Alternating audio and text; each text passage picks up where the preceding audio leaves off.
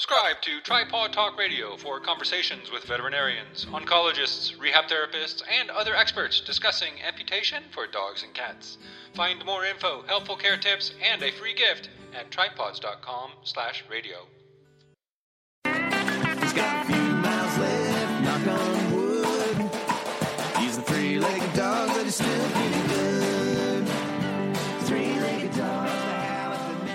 Thank you for tuning in to Tripawd Talk Radio, where we're spreading the word that it's better to hop on three legs than limp on four.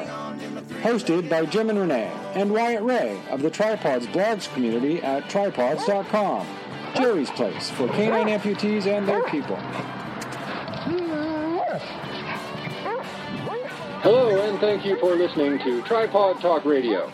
Today we are having a conversation with Dr. Alex Avery, a veterinary surgeon and founder of one of the internet's best pet health resources, OurPetsHealth.com. Through fun videos, blogs, and photographs, Dr. Alex is dedicated to enriching the lives of pets by empowering pet parents with accurate, helpful information about preventative health care, illness, and other situations faced by pets. Dr. Alex graduated from vet school at the University of Bristol in the UK in 2006 and has since helped companion animals everywhere live healthier lives in both the UK and New Zealand, where he is currently practicing. Please stay tuned for a fascinating chat with Dr. Alex about topics near and dear to every member of the Tripawds community, including boosting appetite after surgery, proper pain management, understanding pet health supplements, and more. We've got a lot to cover, so let's get started. Welcome to Tripawd Talk, Dr. Avery. Well, thanks so much for that amazing intro. It's um, great to be invited, and I'm looking forward to yeah our discussion today. Dr. Alex, hi, it's Renee here. It is so nice to finally meet you. Um, I have been a fan of your website for quite some time now. I've been following your very active presence on social media, and I just want to say thank you. You are doing so much to educate pet parents like us. I just I don't know how you find the time to do it. You have a great website.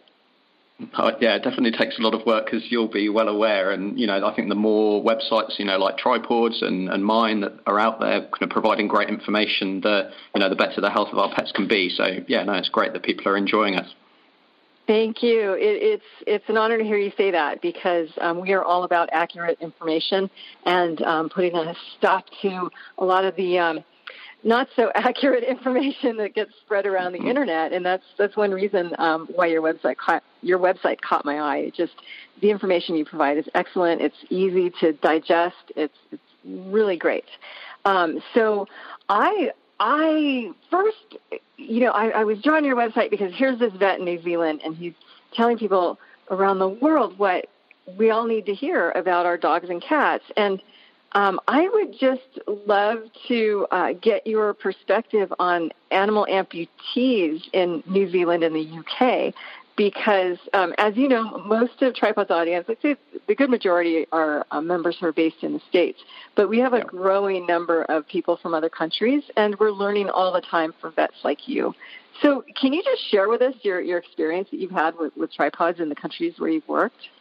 Yeah, absolutely. Well, um, I guess to start with, I've actually had um, my own tripod as well. There's Stella, um, who was a wee little kitten we ended up adopting, who was brought into the clinic, and she had some Aww. really serious injuries in her her front leg. So I'm kind of aware of some of the issues, you know, both from an owner's perspective um, as well as from a vet's perspective. Um, and I guess a lot of the the problems that, that develop that result in amputation, I mean, they're going to be the same the same the world over. Um, and I wouldn't say it was a common thing, but it's definitely something that we see, you know, on a reasonably regular basis. Uh, the big reasons, I guess, that we would end up amputating a leg would be more along the serious trauma side of thing rather than the cancer um, ah. cancer aspect, which we don't necessarily see so much of. I think um, I've never practiced in, in areas with big um, Rottweiler um, populations, for example, who are really prone to kind of bone tumours. Um, mm-hmm. And I think it's something that a lot of people will accept as a, an option more readily after a traumatic event. So, be that a, a broken leg or some really severe um, skin injuries, um, degloving injuries, um, you know, mm-hmm. road traffic accidents, that kind of thing. I think people are a lot more accepting of of the need to amputate compared to, to tumours. Um, yeah, so I guess that's that's my experience. But I think generally owners will be more than happy with that option after kind of discussing, you know, the different aspects of the disease, if it, in the case of cancer, or the different options, surgical options in the case of, of traumatic injuries. Um, and some people come to that decision, you know, very easily. Um, others, understandably, you know, it takes a lot of thinking, wondering what life's going to be like, you know, after that big surgery. It's it's a lot to get our heads around as an owner, mm-hmm. um, and there are often lots of questions that need asking, and and and well, I wouldn't say guarantees to be given, but you know, uh, kind of guarantees that that quality of life is at the forefront of our of our decision making. And you know, ultimately, the vast majority of people, you know, do end up opting for that um, amputation when it's appropriate, um, you know, after appropriate questions and support to help them make that decision. That is really great to hear. So it does sound like there's a, a growing acceptance that yeah, it is okay for, for an animal to be happy on three legs. They they can enjoy life. I'm, I'm curious, um, what about larger breeds of, of dogs? Um, is that something that people are, are afraid of doing, or, or are they accepting of, like, say, a Great Dane losing a leg? Uh, yes, I think there probably is a degree of greater degree of caution in, in our big dogs. I mean, a lot of them might have, you know, certainly when it comes to cancer and that kind of thing, they might have arthritis, arthritic changes already, um, and I guess it's it's a case of you know it's not a decision that is going to be appropriate for absolutely every single individual. So it's it's mm-hmm. assessing. Mm-hmm. It's assessing the pros, you know, the, the, the likely kind of comfortable, active lifestyle kind of after after that surgery, or, or, if a patient is already, you know, really struggling on their on their legs, then you know it might not be the the, the best decision um, going forward. So yeah, I think there is a, a, concern with bigger dogs, especially. There's a, I think an increasing awareness of, of arthritis and all that kind of thing as our pets age. That that message mm-hmm. is getting mm-hmm. out there, and and yeah, that's something that I guess is is a concern for some people. But we've always got to think of you know what's the alternative, and sometimes you know the alternative is is to to call things a day and to to, to euthanize our pets, and that maybe that that is appropriate depending on the problem, but but equally amputation, in my opinion and in my experience, often you know leads to a, a great quality of life and, and, a great ongoing quality of life afterwards. That that is great to hear. It's um, it's and cats and dogs the same the world over. You know. Yeah, they, absolutely. They yeah. face the same challenges, and so do their parents. It's really great to hear. Um, so let's let's talk about amputation recovery because I'm sure you've seen your yeah. fair share of them. Yeah. Um, what? So some of the common problems that we see i'm sure your clients see as well but it includes um, dealing with a lack of appetite. You know the animal does not want to eat when they're on pain medication and yeah. and trying to heal and then that brings up the subject of pain medications during recovery. Um, can you share your best tips that you give to your clients for managing a- appetite and pain management after surgery yeah, so uh, I mean, pain management is a huge topic, isn't it? And I think if we look mm-hmm. back at the kind of dark, distant days in the past, you know, where we thought, you know, as a whole that you know cats didn't really need painkillers after surgery, yeah. and you know, and dogs, well, you know, they could have a shot or a couple of tablets, and they, you know, and they just get on with it. We're, we're thankfully we're we're in a situation Scary. where we've got a lot yeah, it's just, it's a, it's horrible to think back, isn't it? But you know, we didn't. Mm-hmm. You know, I guess we didn't know any better, if you like. Um, but there's there's so many different options, but there's no one size fits all solution. So what we give to one one patient might be you know not enough to keep another patient comfortable, or it might be you know too much and cause some of these other problems. So be that a lack of appetite and you know a bit of sedation or or um, tummy upsets and that kind of thing. So really, that's it's not a one size fits all. Um, I'm uh, I'm a big fan of keeping my patients in the hospital for you know for a few days maybe after after any big surgery like that certainly kind of 24 to 36 hours is kind of a minimum just so that I can be sure that um, the, the, injectable drugs that I've given they're kind of wearing off we we can see what kind of result our, our oral drugs are having so we can get an that's idea of what our, our patient's going to be like when they get home so mm-hmm. you know that's mm-hmm. something is to to not kind of rush rush your pet back home. It's you know we all want to have them back you know back at home where we can look after them. You know it's, it's a less stressful environment for our pets to be in their home environment, but um, you know kind of accepting and taking on your vet's advice and not trying to rush them back. And then just ongoing to work closely with your vet. So if you think your pet is painful, you know, if they're they're not moving well, or if they seem overly sedated, or if they feel a bit nauseous, um, you know, maybe they're being sick or something. Just to to really keep in close touch with your vet because it might be that an additional painkiller is needed. It might be that uh, there's a change that needs to be made, or dose adjustments and that kind of thing. So you know, really just working together um, and, and, coming up with the best strategy for you know for your individual. Um, yeah, your individual pet. Um, when it comes to kind of appetite and things, I mean that's a big thing. It's a big surgery, isn't it? There's no no ways of oh, glossing yeah. over the fact that it is a big surgery. You know that it, it's it's not something that you'd expect them to recover overnight. Though I mean, in my experience, it's amazing how quickly you know our dogs and cats do recover. If you think of it Oh, for yeah. yourself being in that situation, you know, you'd be laid up in bed for months probably, wouldn't you? So um, Absolutely. you- yeah, so it is amazing, but there's definitely things that we can do from a from an appetite point of view. We can, you know, warm up some food. We can use stronger smelling food. So a lot of our, our dogs and our cats, especially, they're really um, their appetite's really heavily involved with the sense of smell. So if they can smell something tasty, they you know that really can kickstart things. We can hand feed, that can help. Um, we can use kind of recovery diets that are really high calorie and palatable. So you know, I like to say a mouthful of that is worth two or three mouthfuls of something else. So, you know, if they're taking in a little bit less, they're still getting in a reasonable amount of nutrition.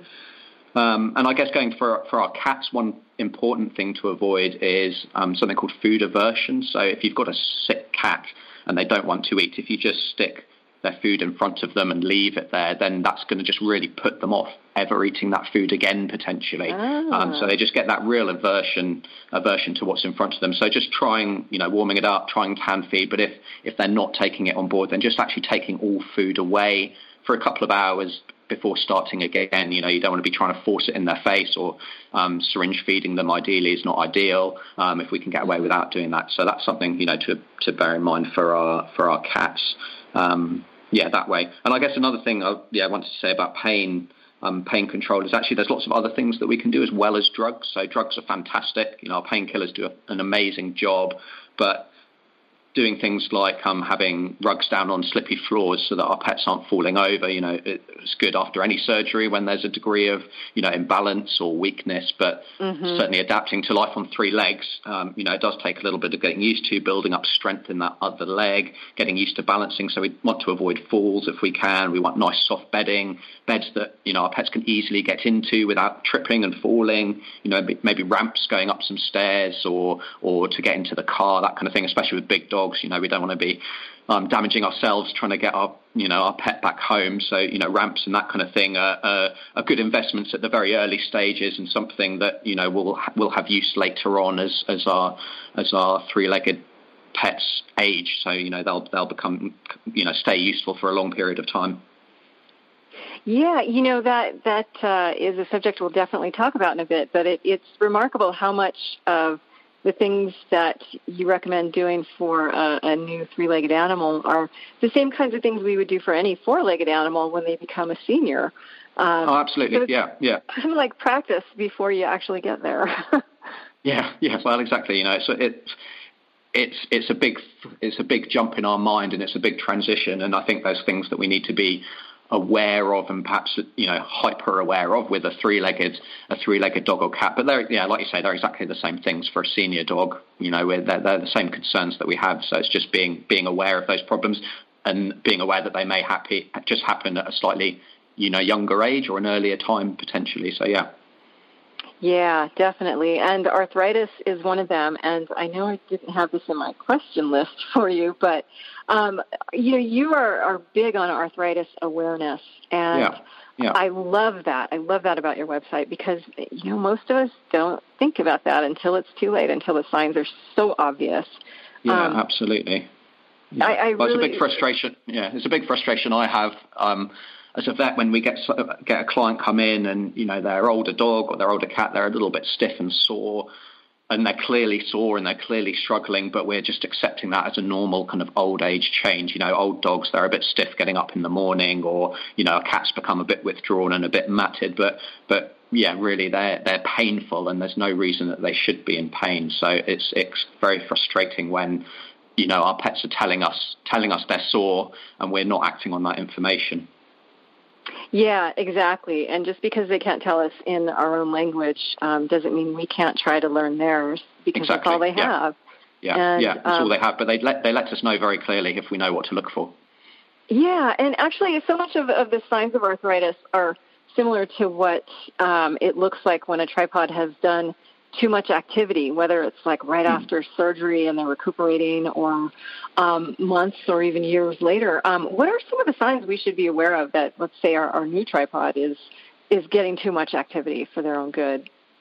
Um, so I guess if they're getting too much activity, then we'll often see um, a, a, stiffness uh, uh, the next day or after they've been lying down for a period of time. They might be struggling, you know, struggling to get up. They might be, you know, slipping around a bit more unsteady. Uh, it can be quite difficult to interpret limping in a three-legged yeah. animal, obviously. You know? So that, that can be something that, that can be quite quite a struggle and will be in, in uh, individual changes. But if you're aware, certainly, you know, after they've they've had their amputation, you know, for some time, then you're going to be aware of how they move and and just being aware of any changes, any changes in that. But other things they might just be, be withdrawn. So if they're worried that they're going to be hurt if they're touched or if they're knocked, then they're going to try and avoid those situations. So our pets um, are very good at, at trying to avoid becoming sore or, or being hurt, so they kind of take themselves away. They might, I mean, even they might growl or they might, um, you know, hiss in the case of a cat if if they're really sore,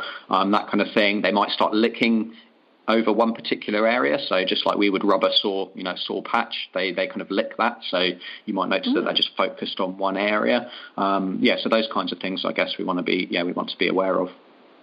And and you have a great educational campaign for new subscribers to your website, don't you, about arthritis? Can you tell us a little bit about that? Yeah, absolutely. So I've kind of tried to break down kind of arthritis is a huge is a huge topic. Obviously, you know, it's got it's got the whole, you know, what causes it, what are the signs of it, what are the different treatments we can use, and it's certainly not just painkillers. It's some of the other things we've, you know, we've just discussed, kind of changes to their management, exercise, um, what supplements we need, you know, are, are appropriate, um, how we monitor it. There's, it's a huge topic, so I've tried to break that down into a little kind of free course that just goes through each of those in kind of bite-sized pieces, just to give give us an idea of the kinds of things that we should be thinking about and the kinds of questions we should be asking our vets or the kinds of things that we should be expecting our vets to talk to us about just so that we can can try and come up with a, a really individually tailored plan to try, you know, and keep our, our senior pets or our pets with arthritis for whatever reason, just to try and keep them as happy as we as we can and as pain free as we can, and and monitor their progress, you know, as they go forward. Because yeah, it's a, it's a um, progressive condition, arthritis. It will get worse, but you know, we if we react to that, if we know what to look for and we react to it accordingly, then then there's no reason that our arthritic patients and our senior patients can't, you know, be pain free and happy, you know, long into their senior years. So yeah, that's certainly something that that, that I offer. That's just a wee yeah free email course there. Yeah, we'll be sure to include a link to that um, where people can sign up when we um, blog about this discussion we're having today. Right. Um, I have lots of links from your website I want to share with people. It's it's a great website. Um, and and so speaking of arthritis and pain management and all that, I'm going to jump ahead real quick to to supplements. Um, pet supplements is a huge topic, and boy, Absolutely. I know you have yeah. a lot to say about it. A lot. So so let's get started on that. Um, let's talk about some of your your favorite three supplements, say, for example, for cats and dogs, and um, some of your tips for finding high quality supplements, something that we're not going to throw our money away at. How do, how do we do that? Yeah, so it's tricky, isn't it? And like you say, it's mm-hmm. a huge, huge topic, and it's easy to be just completely bombarded and, and left completely confused when you go to the health shop or, or whatever. So um, I'm a big believer in in listening to the evidence behind a treatment, and that's you know with whatever. And there are some things that we've got fantastic evidence for. We've got some things that actually have been shown not to really make any difference at all, and other things where you know the evidence just isn't there, and it might be that it's a great supplement, but we can't we can't prove that, and we don't have any proof of that. So for me, um, fish oils are a big thing. So our um, omega essential fatty acids are really important. Um, they, have been shown time and again to have great anti-inflammatory properties to help our arthritic, um, our arthritic painful, painful patients. So you know they're also something that is generally very easy to give. They're pretty palatable. They're not expensive. You know they're readily available everywhere. So that's something that I yeah is often kind of my go-to first supplement. It's also got as, as well as joints. It's got great um, effects on the skin, so it can help with um, itchy dogs or just with dry, kind of flaky coats, that kind of thing. And um, kind of talking about senior pets as well, it really does help with brain function and has been shown to, to help in some cases with senility and dementia and that kind wow. of thing. So yeah, fish oils, I guess, is number one. You know, we're advised to take them in a lot of cases. So yeah, I think that, that that's great. Um, mm-hmm. The next thing, certainly thinking of arthritic pets, is um, our therapeutic joint diets have also got some great evidence behind them. They maybe fall into the same kind of category as our fish oils because they've got this added omega fatty acids, but they've also got other things in them to help um, keep our pets at good weight. So to help stop them gaining weight and becoming obese, to help them maintain their muscle mass, um, you know, and burn off any excess fat and that kind of thing. So you know, I'm kind of quite a fan of, of those. And then I guess at number three is our glucosamine and chondroitin supplements. So they're probably our most mm-hmm. common ones that people think about when they think of kind of joint supplements. Um, and I, will throw in the green lip mussel kind of products as well. Um, a lot of those actually ah. come from New Zealand, so um, yeah, I'm kind of close close to that source. But they, they're again, they're a good source of um, omega fatty acids and glucosamine and chondroitin. Now, it, you know, it's an interesting one. People think of those as often the be all and end all with with supplements for for joint disease. Mm-hmm. The actual evidence behind them is a little bit mixed, so I think we can be we can have a moderate level of confidence that they actually do a good job, and so they do work. But I think a lot of the time, people really overstate how well they work and how much they do. And I guess going back to kind of my frustration with, with people with early arthritic pets, especially, is that oftentimes they'll say, "Oh yeah, I'm you know they're on they're on a glucosamine supplement, and you know and, and I'm happy, and that's you know so I'm doing something, and and we'll leave it at that, rather than saying, well, actually they're not doing." You know everything that they need to be doing, um, and there's more that can can be given. Um, yeah, so I guess those would be my top three. One that kind of I'm keeping a close eye on, and I think a lot of people are, is um, the CBD oil as well. That's becoming, you know, very popular and it's becoming more readily available. In Again, New Zealand too, huh? no, no, well, not in New Zealand, so no, we don't have that. But you know, being like you say, it's, it. a, it's, an in, it's an international world online, so I'm certainly aware of that, and, and that's something okay. I've, I've, had that question asked to me. Um, there, there's not a lot of data at the moment. There has just been um, recently a good study looking at CBD oil in, in arthritic um, arthritic dogs, and actually it was quite a positive um, a positive uh, result. So it's definitely something where you know a single study doesn't you know doesn't necessarily mean that that's the the be all and end all, and that is the answer. But yeah, it, the results are encouraging. So I guess watch this space, and that might be something that we're reaching for more and more. You know, as mm-hmm. it becomes you know legal and available in different areas. So that, yeah, maybe that would be that might be my fourth fourth supplement to think about. Um, as for finding supplements, you know that's a, you know if you if you decide what you want to give, how do you know it's any good?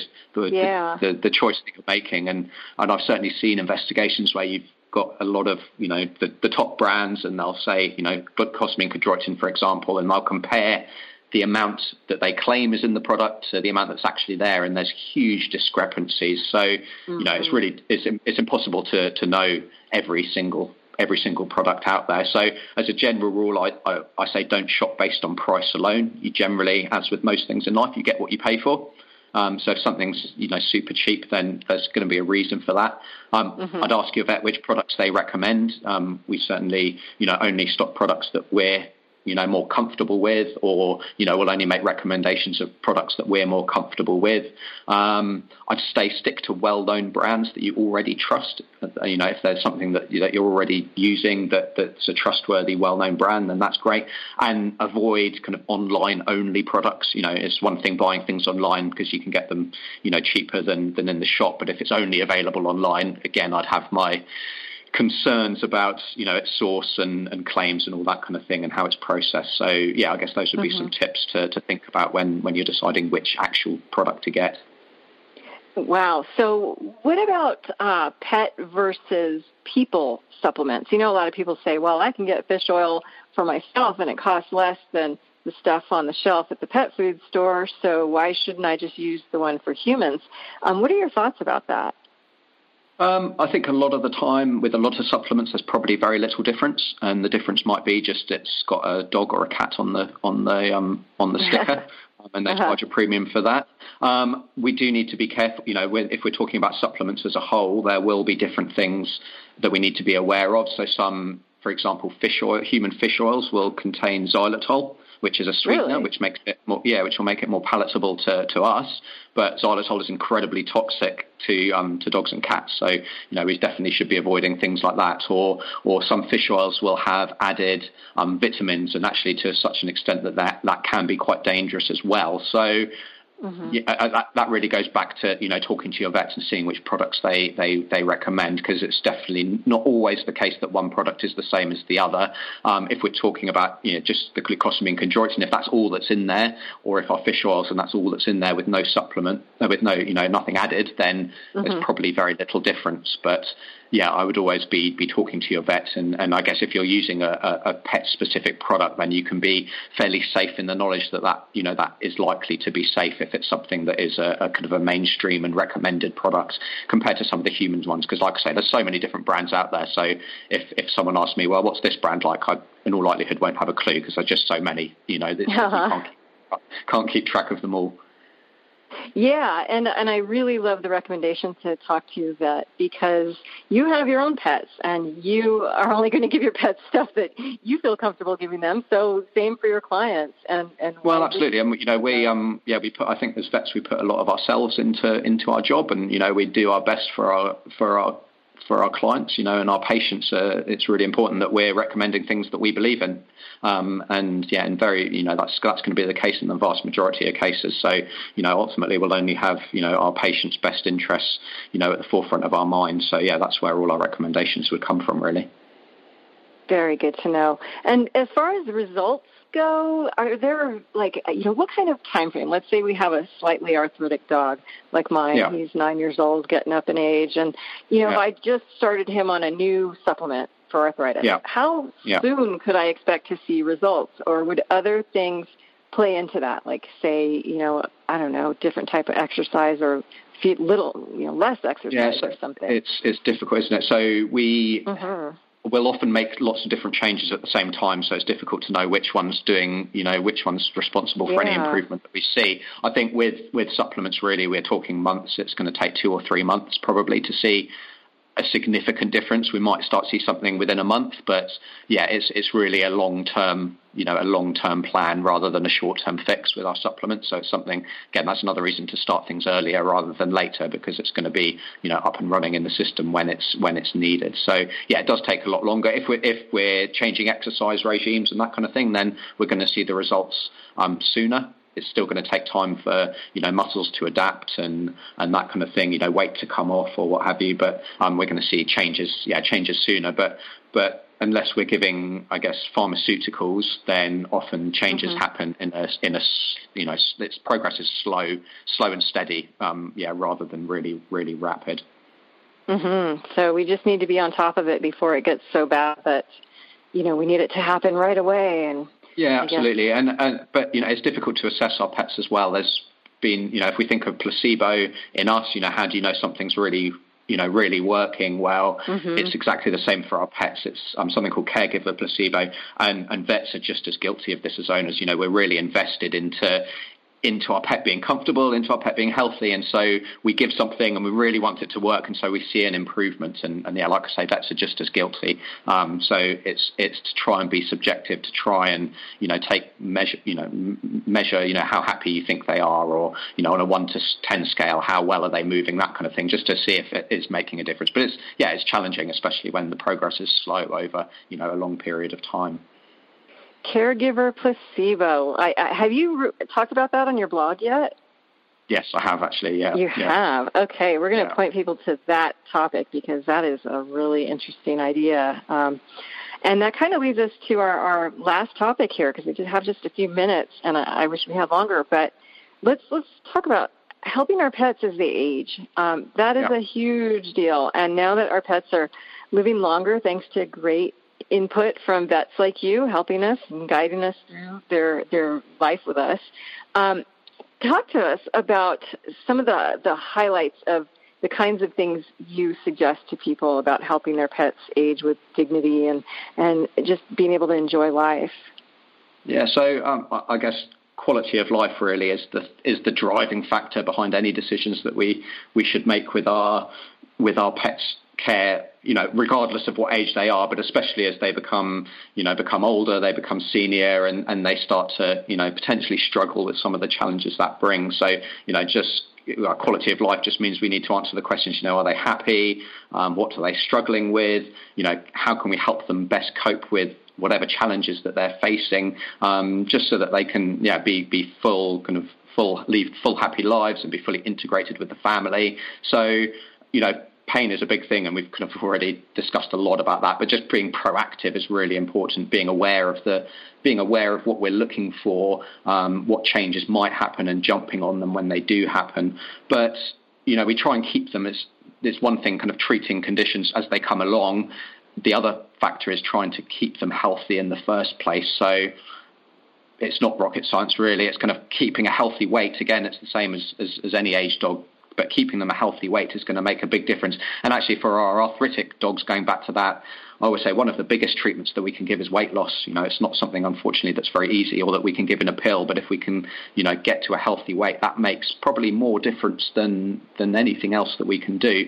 Um, for our senior dogs, we can give them a diet that's appropriate for their age. So, you know, their their energy requirements are different, um, their um, protein requirements, their their um, yeah nutrient requirements are all different. So, just giving them a, a, an age appropriate diet paying attention to dental hygiene. So ideally, that's something that again that we do throughout their life, so that they have nice, clean teeth. They don't have you know horrible these horrible sewer mouths with rotting teeth. Yeah. And we're in a situation where our pets have got this chronic inflammation going on in their mouth that then knocks have knock-on effects to their kidneys or their liver or their heart and just general body health. So you know that's something that's really important. Or we're left in a situation where we've got a really senior dog or cat who's already then got kidney disease or diabetes or whatever, and we're left in a situation where we need to anaesthetize them and remove teeth because they're causing significant concern. So, yeah, that's something else. Um, not ignoring any minor issues. So, just like the pain, if there's something that's starting to develop, then jumping on that, investigating that um,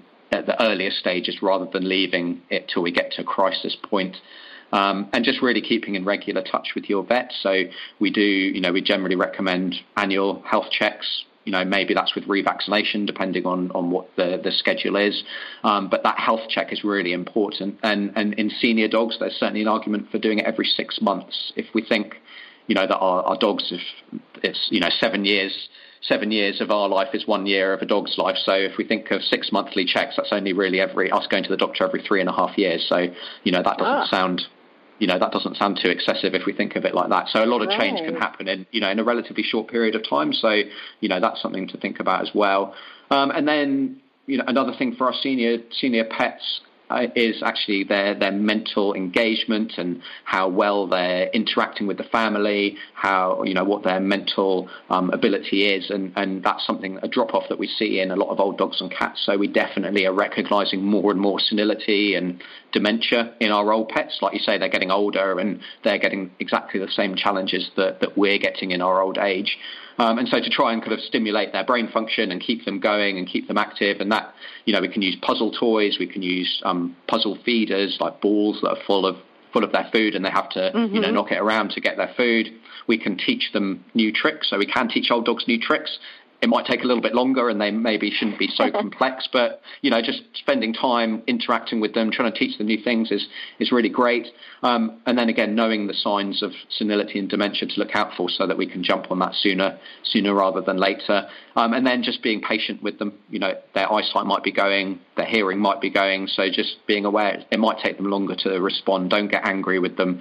Don't exclude them because they're seemingly not responding. Um, you know just try and try and keep that engagement with them is really important.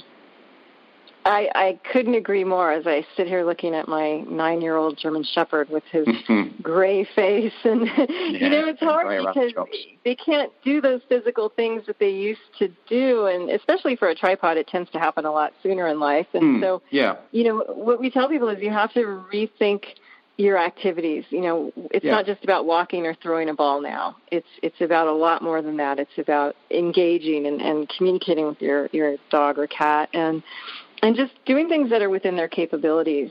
Um, and and yeah, of course that is the best way to know what those capabilities are.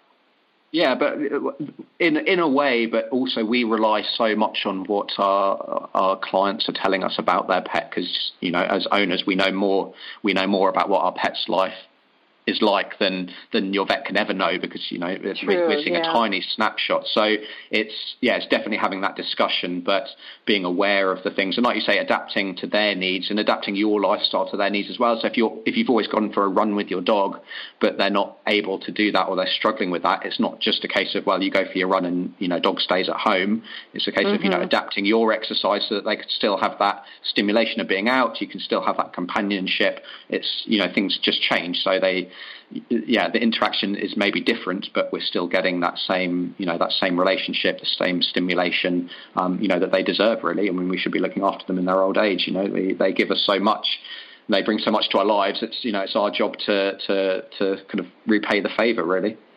Yeah, it is. They they don't ask for much, and it's, No. it's the least No. we can do. Yeah. Well, um, Dr. Alex, it, you are a fantastic guest. You have so much insight, and we really, really appreciate you being here. Um, I, I love your website. I plan on, on spreading the word as much as we can, and um, I just uh, can't thank you enough for, for educating all of us pet parents out there. Thanks for being here. Oh, no problems at all. Well, thanks for everything you do. I mean, I've certainly, yeah, since I've discovered Tripawds, I've been yeah, pointing people in your direction as well. It's fantastic for for owners to have that resource there of people who have been in, you know, been in that situation because there's no substitute for experience. So if we can, you know, have stories of people who have struggled with the same things and and and a, a friendly ear to who will listen to us, you know, that's that's so important with, um, you know, with challenges that we might face as pet owners. Well, thank you. Thank you so much. Yes, thank you so much for that, Dr. Alex. This has been very informative. Listeners can learn more about your work and the many resources you offer at ourpetshealth.com.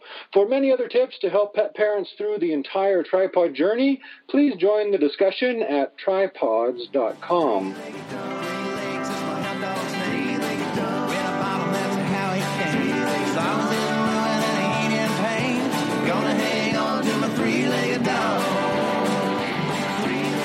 next time on Tripawd Talk Radio, learn more about canine amputation recovery and find the best gear for three-legged dogs at tripawds.com.